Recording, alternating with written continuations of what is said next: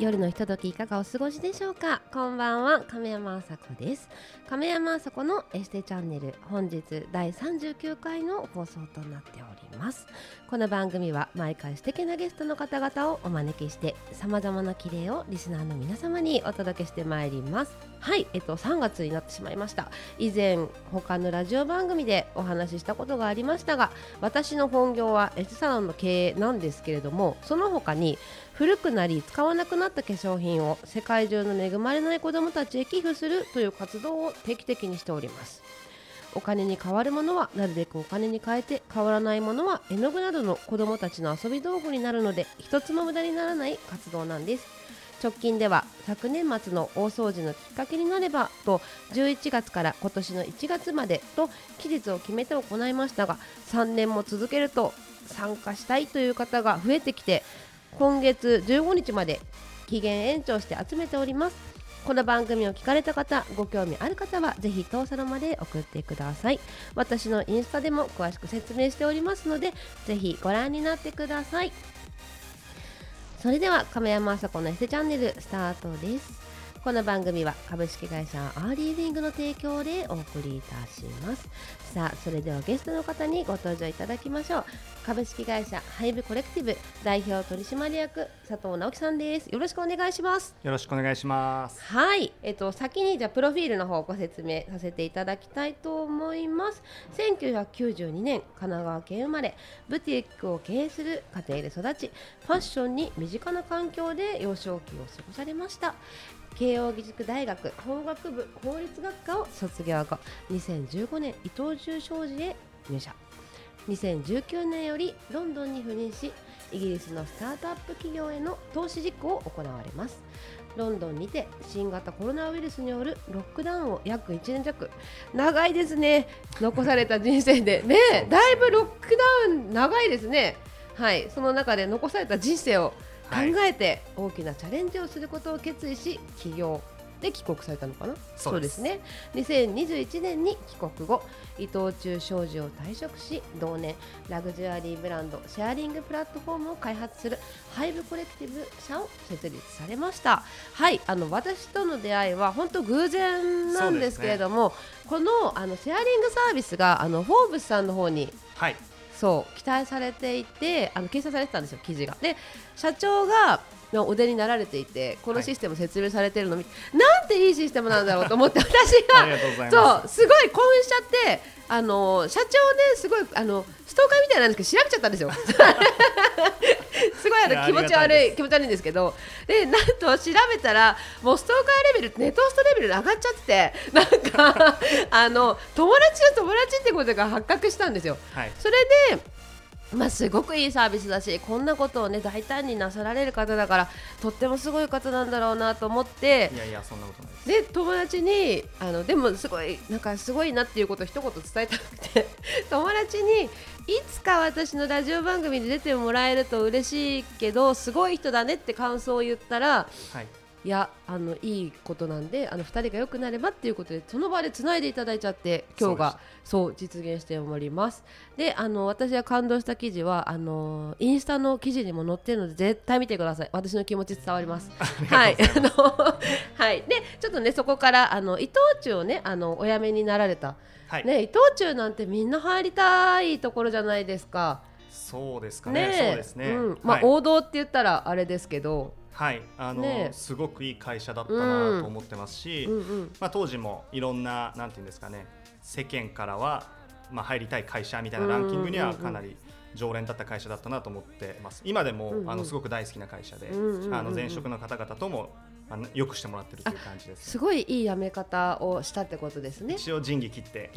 はい、あすごいね引き際すごい大事、うん、人間性が見えてきます。はい。えっ、ー、と、はい、そうなんです。でもそこからなんだろうそれこそエリート街道じゃないですか。別に辞める必要なかったけどその、はい、さっきねちょっと私説明しちゃったんですけどそのロックダウンを経験した時に、はい、あのこのシステムが日本にあったらいいのになっていうことでシェアリングサービスを日本に持ってくるためにやめたってことですね。おっしゃる通りです。うんうん、人生考えたって言ってましたもんね。そうですね。うん、やっぱりこう当時ロンドンは、うん、あの1年間まるまるロックダウンしていて、でまあ日本とはかなり状況が違っていたなと思ってます。あの街中ではもうスーパーマーケットしか空いてないような世界で、そこに1年間家で一人ぼっちで過ごしていて。えーなんかこう人生をこう見つめ直すいいきっかけになったということかなと思ってます。えなんかもう想像しただけですごく嫌だ。そうですね。えすごい嫌なかなかな状況だったなって思ってますねうん。そんな中でこのなんだろうそのシェアリングサービス日本には全くないじゃないですか今まあ、ちょっとずつカーシェアとかそうですね、まあ、ちょっと流行って、まあ、浸透してきたかなっていう感じはしますけれども、はい、あの佐藤さんがあのされてるのはお洋服とか、はい、ブランドのバッグですよね、はい、ちょっと仕組みを教えてほしいですその入れられた仕組みを。わかりました、うんうん、えー、まあ、弊社ハイブコレクティブですけれども、はい、えー、ラグジュアリーブランドファッションのシェアリングプラットフォームを提供しています。で分かりやすく言うと貸し手の方ですねクローゼットに眠っている、うんうん、そんな使ってないんだよなとか、はい、でもなんか売るのもなみたいなブランド品ってなんかたくさんあると思ってましてありますあります。それをこう我々に送っていただくだけで、うん、あの我々の方で借り主の方にレンタルをするというようなサービスを提供してます。はい、で、はい、商品がレンタルされるたびにこう収益が上がっていくみたいなサービスになってます。はい、えっ、と私今日来てます。すね。ありがとうございます。はい。もう切り顔で言ってますけど。今日はそうですね。そうなんです。レンタルしていただいて。そうなんです。あのフェンディの20万円のあのレンタルさせていただきましたけど朝届いて10時半、はい、届いて 収録3時なんで5時間前に届きました。はい、であのそれを着てあのこれに合うものもなんかちょっと可愛いバッグ欲しいなと思ってあの社長に選んでもらったんですけどエルネスも、はい、ちょっと借りました今日。でこれで今日焼き鳥屋さんに行きます。恵比寿のちょっと高級な焼き鳥屋さんに行こうと思ってます。はい、そうなんですけど、はい、あの初めてそう借りたんですよ私も。はい。はい。どうでした？そう。なんかね箱を開ける時からもう丁寧に梱包してくださってるから、はい、なんかすごい大切にされてる気持ちもした。私は女なんでちょっと気持ち的に。なんか清潔感のある品物。それこそ誰かのものですけれどもなんかそれを感じさせない？あ本当ですか？うん綺麗なので全部。であのー、その会社の説明もしっかり添えてくださってたりとかあとは返す時も着払いで返せるんですよね。そうですね。そうそうそう。あのもう伝票を入れしてますので、うん、あのそのままその伝票を使ってお送りいただくだけでそう。それもね一緒に同封してくださってるので返すのもあすごい楽だなと思ってなんか簡単じゃないと続かないしまた借りようって気にもならないじゃないですか。はいなるべくこう貸主の方にはもう手間をおかけしない、本当商品預けるだけで収益が上がる、レンタル倉庫みたいな形で使っていただきたいと思いますし、まあ、借り手の方も当然ですね、あの複雑な梱包とかそういうことがなく,、なくできるように心がけてます。はい、あのー、すごいシンプルなんだけど清潔感があるってすごい大事ですよね、はい、あと時代はもうそうなってるような気がする。なんかシンプルになってる気がする、ね、あのレンタルだからといって、うんうん、なんていうんですかね我々が提供したいのは、うん、あの本当に欲しいものを新作とかをですね、うん、買った時と同じワクワク感、これをまあレンタルというところで同じ気持ちを味わっていただきたいというところは心がけてる部分です。すごい伝わってます。すいません今日の気持ちで。はい。よかったです。はい。で私今日借りたんですけど実はねあの貸す方もやってるんですやってるんですっていうかお願いしてるんですけどあのー、それこそコロナですごい考えるようになってあのー、例えばなんだろうな今まではじゃあ打ち合わせしましょうとかだとこうスーツとかも着ていくことがあったんですけれどももうないくなってますよね。そうですね、うん、だからオンライン。そう。オンラインでいいかなってなるとなんかじゃあジャケットなんて着る必要もないし、はい、で結局私結構いいジャケット買ったのになんか気づいたら2回ぐらいしか着てないなとか、はいはい、そう。だからコロナでそうなってる方いっぱいいると思うんですよ。まさにそういう商品をですね、あの送っていただければ弊社の方でサイト掲載させていただくと。そう。いうサービスになってます。そうなんですよ。絶対の皆さんね私そんなにないかなって思ったんですよ。実は自分で。でもクローゼット開けたらね信じられないぐらいあって逆にちょっとお金の無駄遣いをしていたなっていうのもすごい感じちゃったしなんかすごくねあのぜひみんなクローゼット見た方がいいですよ。お金になりますからね。ぜひお願いします。はい。であのそれとねあのすごい丁寧にあの全部あのこれもどうですかっていう形で私いろいろあのお持ちしたんです。会社に。お持ちした時にあの全部資産を出してくれるの。計算。すごくないですか？それ皆さん。丁寧にあのこれはこれだけ収益が出ますよっていうのを細かく出してくださるので。はいあの、預けていただいた商品はすべて、うんうん、えー何日間いくらでレンタルをするのか、うんうんうん、えー、そのレンタルに伴っておいくらの収益を、うんうん、えー、お客様にお支払いできるのかっていうところとあと万が一の盗難紛失の際の保証額っていうものを弊社の方で各アイテムごとに設定してますので、うんうん、それにご納得いただいた上で、うん、えー、初めてサイト掲載させていただくという形になってます。はい、あの結構やっぱそれをねあの気にしてる方が結構うちのお客様も多くて、はい、ここまでしっかりあの先にしてくださるっていうのはすごい安心かもしれない。なんか聞かないと教えてくれないとかじゃなくて、そうですね。先に言ってくれる、うんはい、安心して預けられます。もうちょっと見てみようかなって思っちゃいました今。帰って。はい、であのまあこのシステム私はすごくいいと思ったんですけど海外ではもう結構普通に行われてるそうですね、あのー、まあ、アメリカで一番分かりやすい会社ですと、うんうん、レント・ザ・ランウェイという会社、ちょっとビジネスモデル違うんですけれども、あのー、その会社さん自身で在庫を持ってレンタルをするサービスとか大きくなってますし、あと僕があいたロンドンでも似たようなサービスですね、あのお客様同士で商品を貸し借りするようなサービスとか、あそういうのを提供する会社さんが出てきていて、まあ、ロンドンでいうハロッツとか、セルフリッチっていう、まあ、日本でいう伊勢丹三越みたいなデパートですかね、そういったところと提携してレンタルサービスを提供開始しているという状況でした、うん、なんか日本の百貨店が今元気ないじゃないですかすごく、はい、だからそういうのでねまた元気になってすごくいいなって思っちゃいましたね。はい。頑張ります。はい、すいません、なんか上からで申し訳ないです。ありがとう。はい、で、あの日本でね、こう活動した時に文化の違いって感じました？そうですね。うんうんうん、あのやっぱりレンタルという行為に対して、まだ少しネガティブな印象が、うん、まあ世の中はあるかなと思ってます。でそれがやっぱり海外だとですね、うん、あのすごく合理的だよねっていうところが、うん、あのマーケットに伝わっているのかなと思ってまして、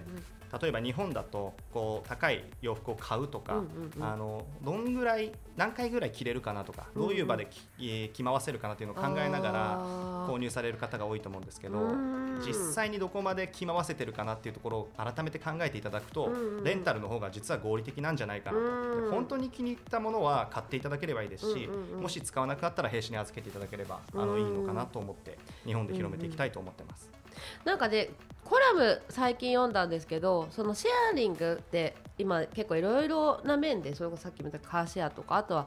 なんだろうまあいろいろあるじゃないですか、はい、でもそれってもともとはそのお醤油菓子の文化だっていうコラムを読んだんですよ。すねはい、あなるほどと思って昔はね隣の家にお醤油貸してとか言ってたけどわかります？若いけど。えっと 実際に私はもうめちゃめちゃわかりますけど。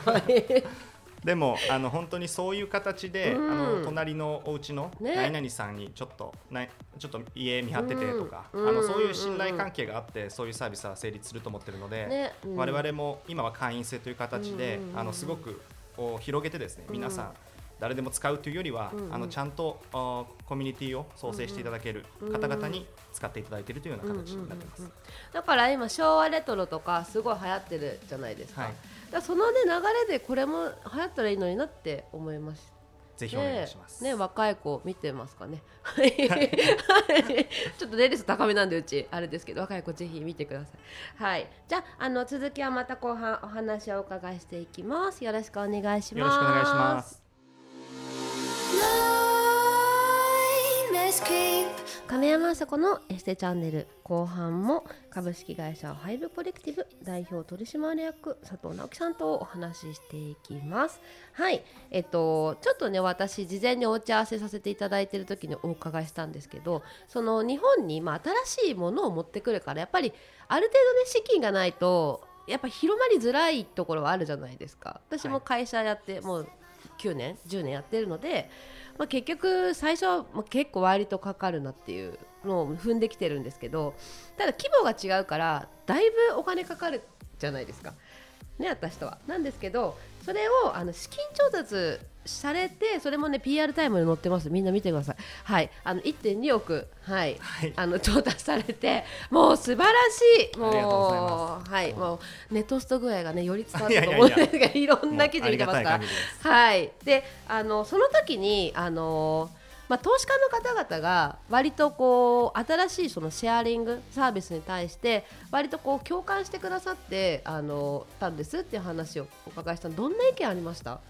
そうですね、あのまあ、シェアリングっていう領域だけでいうと、まあ、メルカリさんだったりだとかまあ、世の中にすごく普及してきて割と一般化しつつあるタイミングだよねっていうのが一つと、はい、まあ、このブランドファッションのシェアリングサービスのビジネス構想をお伝えしたときに、あ間違いなく、まあ、今ラグジュアリーブランド業界がすごく伸びてるので、市場っていうのはありそうだよねと、そうするとあとはタイミングと誰がやるか、まあ、この3点だよねっていう話になったときに、まあえー、タイミングは、えー、もしかしたら過去もこういうビジネスモデルにチャレンジしてきた人もいると思うけど、うんうん、タイミングとしては今がベストだと思うっていう話をいただいたのとあとは誰が最後までやりきれるのかっていうところでまあ、我々ハイブコレクティブなんじゃないかなっていうふうに前向きにコメントいただいたっていう方のが多かったかなという印象ですね。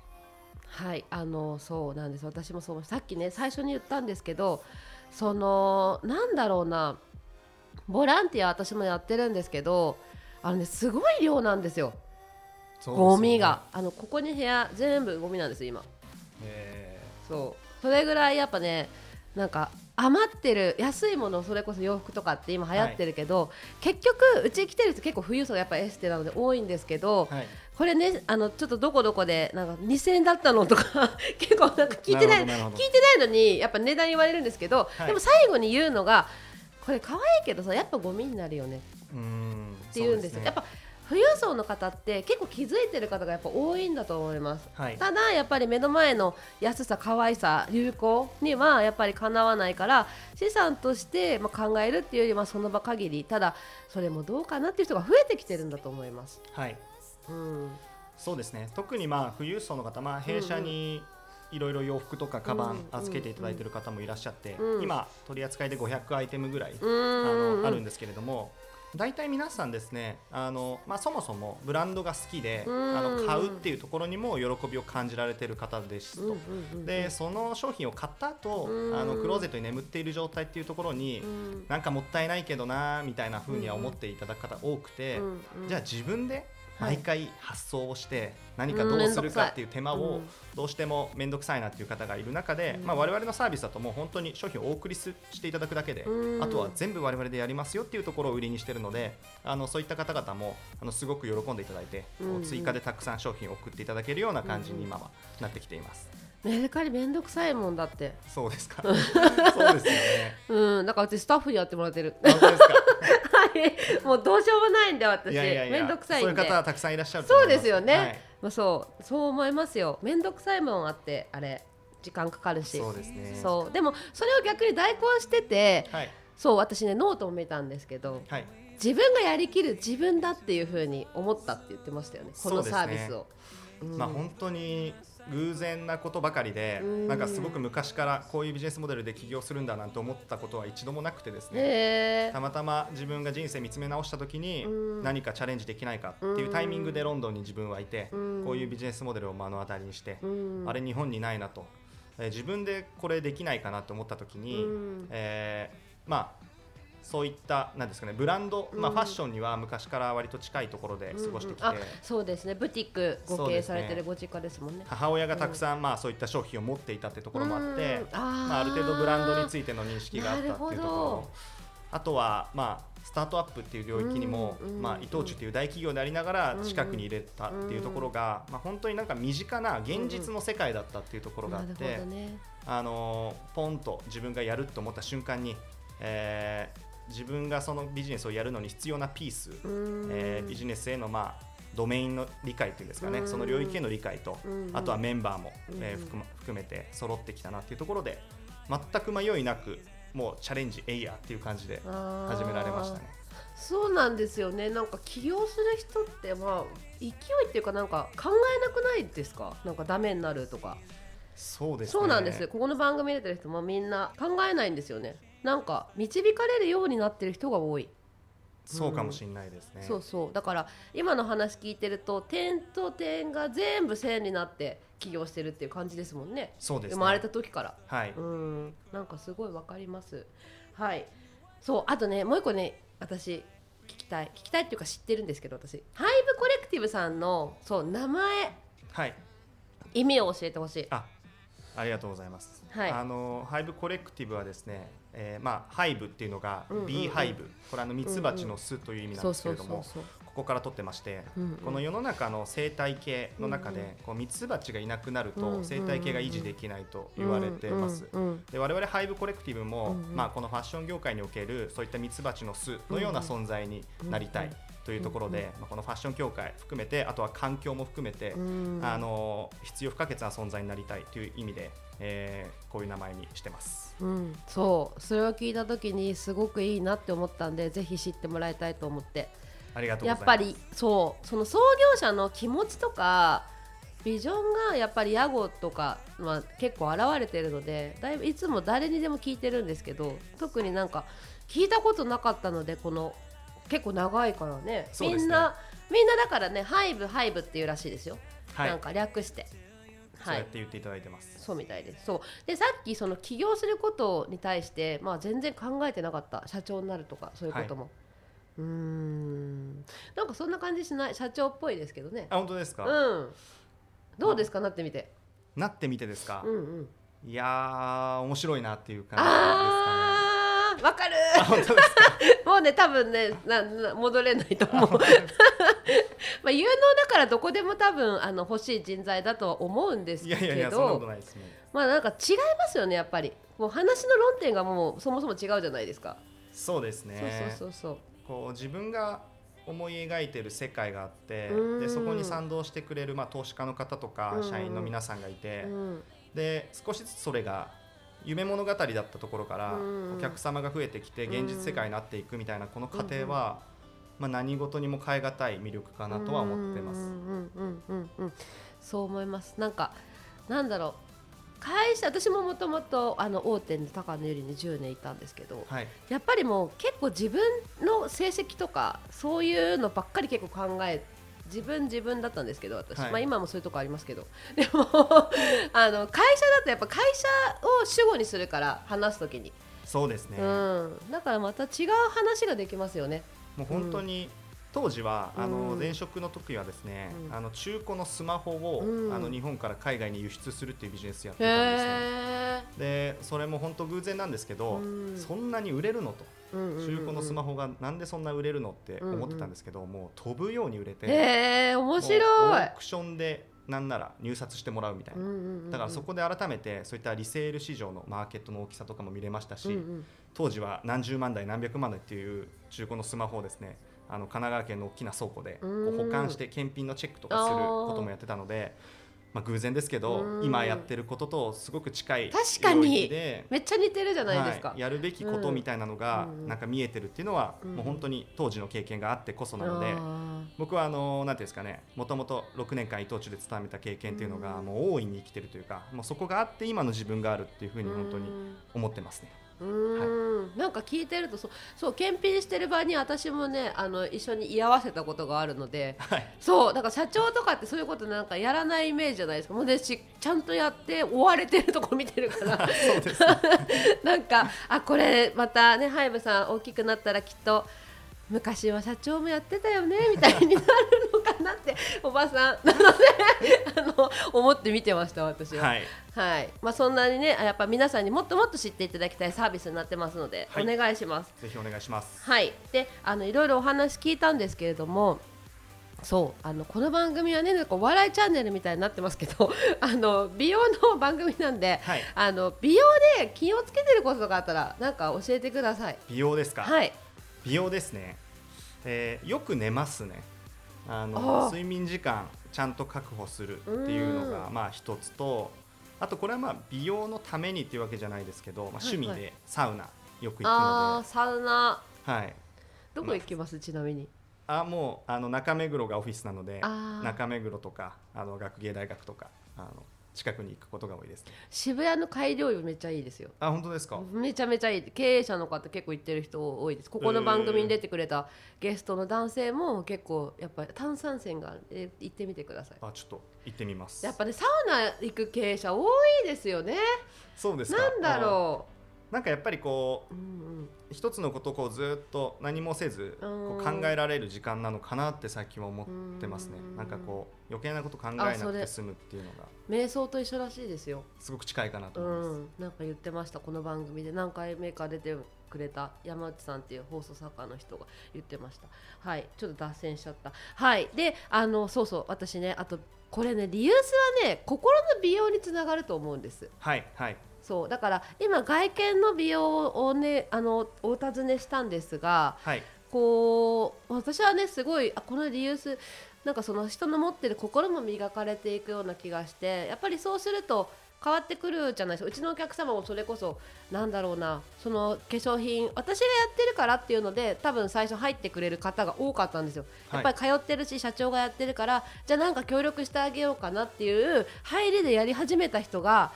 いやこんなにゴミがあると思わなかったって言って。そうですよ、ね、で自分のその無駄をすごい考えちゃったんだよねって言って。で例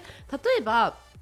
ご飯食べに行った時になんかじゃあ太っちゃうから半分ご飯残そうとかすごい今まではしてた。でもこういう無駄を考えた時にだったら半分でオーダーすればゴミにならないよねとか、うんうん、なんかそういう風に考えるようになったんだよねっていうすごい嬉しいことをいただいたんですよ。はいでも割と近くないですか？そうですね。ね。あの我々サステナブルにはすごく強く意識してます、で、うんうん、あのファッション業界はですね石油業界に次ぐ環境汚染産業と言われてまして、うんうん、年間約33億着の洋服が廃棄されているような現状になってます、そんなにでそのために、こう環境のためにファッションじゃあ買うの我慢しようとか、着るの我慢しようっていうのは、あんまりそれ自体続かないと思ってまして、我々はあくまでこうファッションのシェアリングでより楽しめる世界を作るっていうところを重きを置いて、結果としてこう環境にもいい活動なんだよというところが、まあ、取っかかりがすごいしやすいサービスなのかなと思ってまして。まあ、加えてですねこうクローゼットにわーって洋服があること自体が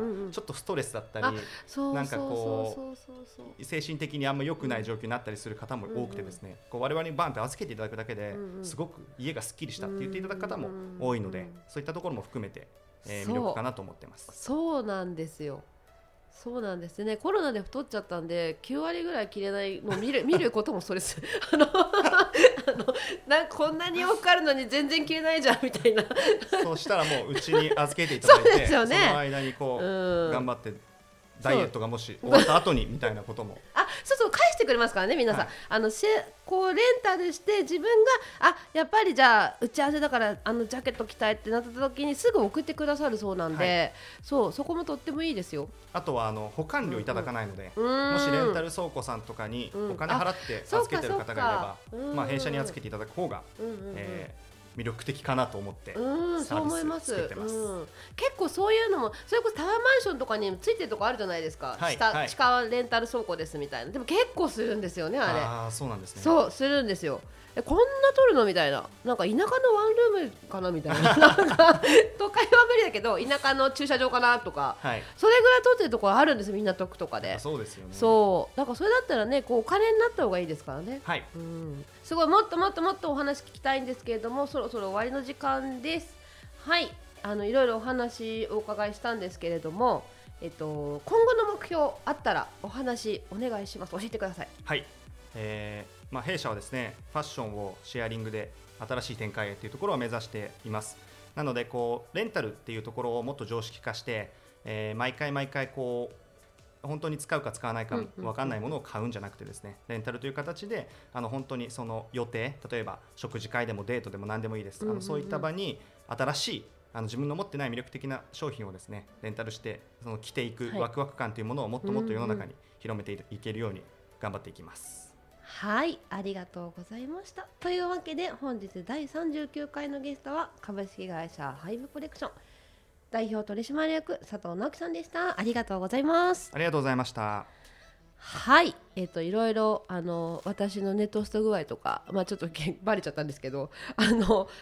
いサービスですね。なのでぜひ皆さんあの私もしなんかこうちょっと聞くのがあれとかだったら結構うちのお客様聞いてくださる方多かったんですけど、まあ、私のところにあのちょっと聞いてもらっても全然大丈夫なのでぜひ一人でもあの多くの方にあの知っていただければなと思っております。はいあのー、なんだろうな。そうそうさっき言ったんですけど参加する考えるやってみることによって大きく考え方が変わったりすることがありますのでぜひそのきっかけになるようなあのスタイルだと思ってますのでぜひご参加ください。よろしくお願いします。